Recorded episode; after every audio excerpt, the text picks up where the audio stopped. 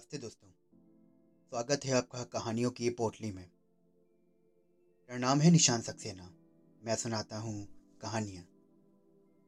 आइए सुनते हैं आज की कहानी जिसका शीर्षक है बुआ। इस दौड़ती गाड़ी में अचानक ब्रेक लग गए थे। सामने सब्ज़ी से भरी कई बैलगाड़ियों और घोड़ा गाड़ियाँ खड़ी थीं। किसी में गोभी लदी थी तो किसी में मूली, कोई पालक से भरी हुई थी। किसी में बैगन चमक रहे थे तो किसी में ऊपर से नीचे तक हरी मिर्चें भरी हुई थीं। ऐसा लगने लगा कि फ़ौरन उतरकर डिग्गी की को सब्जियों से भर लिया जाए। कि अचानक वातावरण में गूंजती एक आवाज़। अरे छोरी, जी का कत्ते जल्दी आगे बढ़ गए? नायरैया कितने कुत्ता घूम रहे? अभी काट कूट लिए? बुआ बुआ जी की आवाज़, मगर ये कहाँ से आ रही थी? ये तो एक वो आवाज़ थी जो मेरे कानों में हमेशा के लिए बसी हुई थी। बुआ की तरह ही ठिगनी मोटी सफ़ेद बालों वाली एक सांवली स्त्री चली आ रही है। कहीं उसे देखकर भरम तो नहीं हुआ? और फिर इस उम्र में बचपन की वो बुआ याद भी क्यों आ गई? इसे हम बच्चों का कोई खास लगाव हो, ऐसा भी नहीं था। गुजरे भी तीस साल से ऊपर हो गए पिता से उन्हें बहुत लगाव था। हालाँकि वो उनकी सगे बहन ना होकर मौसी की लड़की थी, लेकिन पिताजी के साथ ही पली बड़ी थी। माँ के साथ उनका बहनापा था, नाम था भगवती। रात को वो माँ के पास चारपाई डालकर सोती थी। बहुत देर तक दोनों धीरे धीरे बातें करती थी।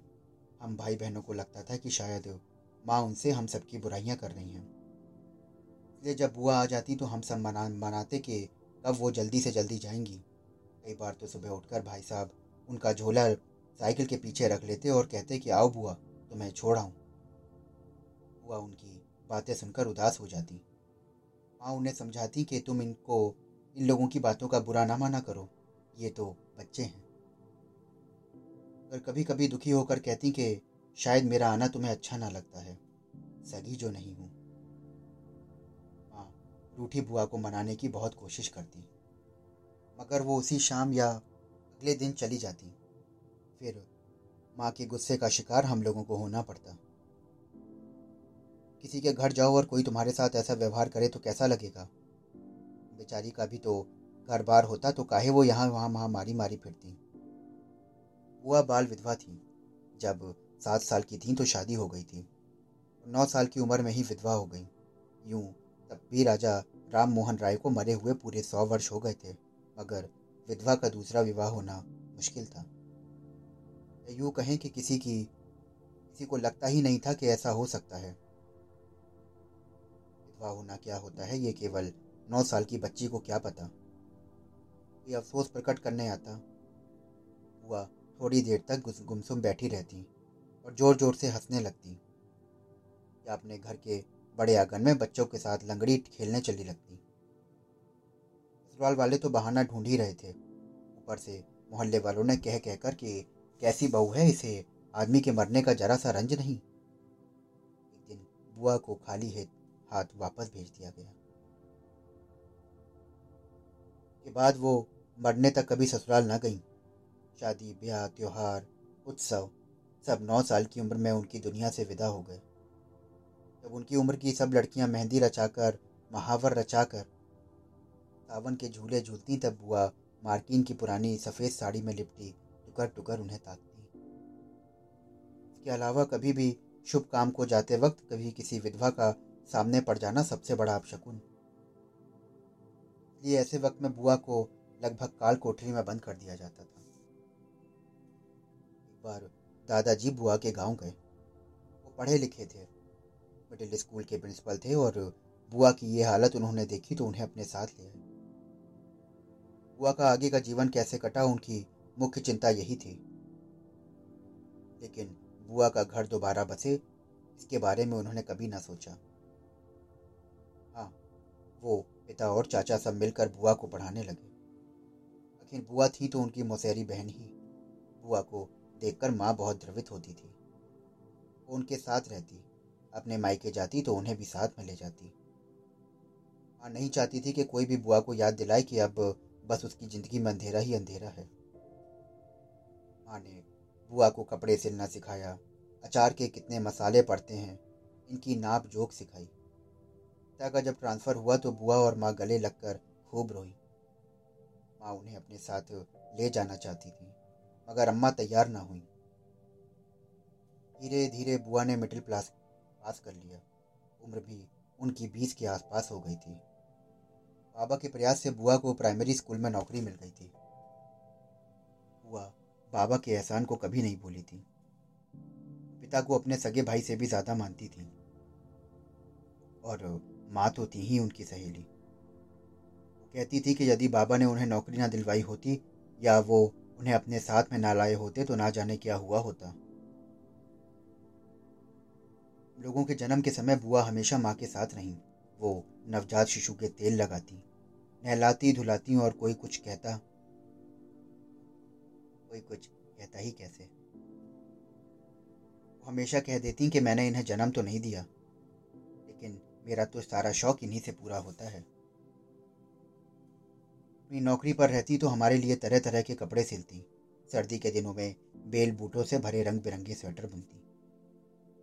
बाबा की मौत का बुआ को इतना सदमा लगा कि बहुत दिनों तक वो चलते चलते चक्कर खा के गिर पड़ती थी। खाना पीना छोड़ दिया था। और साथ में ये भी कहती कि अब वो क्यों जिए? भी माँ उन्हें छुट्टी दिलवाकर अपने साथ ले आई थी। कोई भी उन दोनों को देखकर ये नहीं कहता था कि वो नंद भौजाई हैं। इस तरह बुआ की ज़िंदगी बीतती गई। व्यर्थ सा जीवन, पिताजी रिटायर होकर गाँव आ गए। बुआ भी रिटायर हो गई थी। माँ ने उनसे बहुत कहा कि अब हमारे साथ आकर रहो, मगर वो ना मानी। हाँ उनका आना जाना ज़रूर बढ़ गया था। जब भी आती तो मौसम के फल कभी अमरूद, कभी तक खरबूज तो कभी आम लिए चली आती। के आने से हम भाई बहनों को लगता था कि हमारी माँ तो हमें भूल ही जाती है और हम कमर कस लेते कि कैसे उन्हें जल्दी से जल्दी यहाँ से विदा करें। भाई, कोई ना कोई ऐसी बात कहते हैं जिससे बुआ चिढ़ जाती और रूट कर चली जाती, मगर ये नाराज़गी ज़्यादा दिन ना चलती। या तो माँ ही जाकर उन्हें मना लेती या भाई बुआ के घर पहुंचकर उन्हें गोद में उठाकर देर तक गोल गोल घुमाते रहते, जब तक कि वो ये ना कह दें कि अब वो नाराज़ नहीं है। बुआ और माँ की दोस्ती अड़ोसी पड़ोसी नाते रिश्तेदारों को जरा भी ना सुहाती। कुत्ते बिल्ली के बैर वाले ननद भौजाई के रिश्ते में ये मिठास कैसी? ज़रूर कोई बात है। आखिर बात क्या हो सकती है? भाई, ननद कोई घर में बैठकर तो रोटी तोड़ नहीं रही है। खुद कमाती है। ओ ऐसे में भौजाई का क्या जा रहा है? बस दो मीठे बोल ही तो बोलने हैं। सारा माल मत्ता अपना। बाबा तुलसीदास तो कितने ही दिन पहले कह गए हैं। औरत लाए करे सब प्रीति।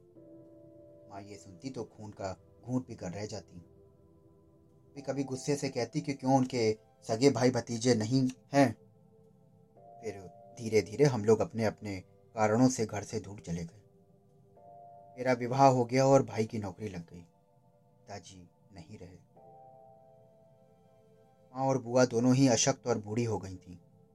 कभी कभी जब भाई गाँव आते तो माँ को बुआ से मिलवा लाते या बुआ किसी का सहारा लेकर आ जाती। एक बार माँ के पास बुआ ने खबर भिजवाई कि बहुत दिन हुए। उनसे मिलना चाहती है। माँ गई तो बुआ जेठ भर कर मिली। घंटों तक दोनों सुख दुख और बीते दिनों की याद करती रहीं।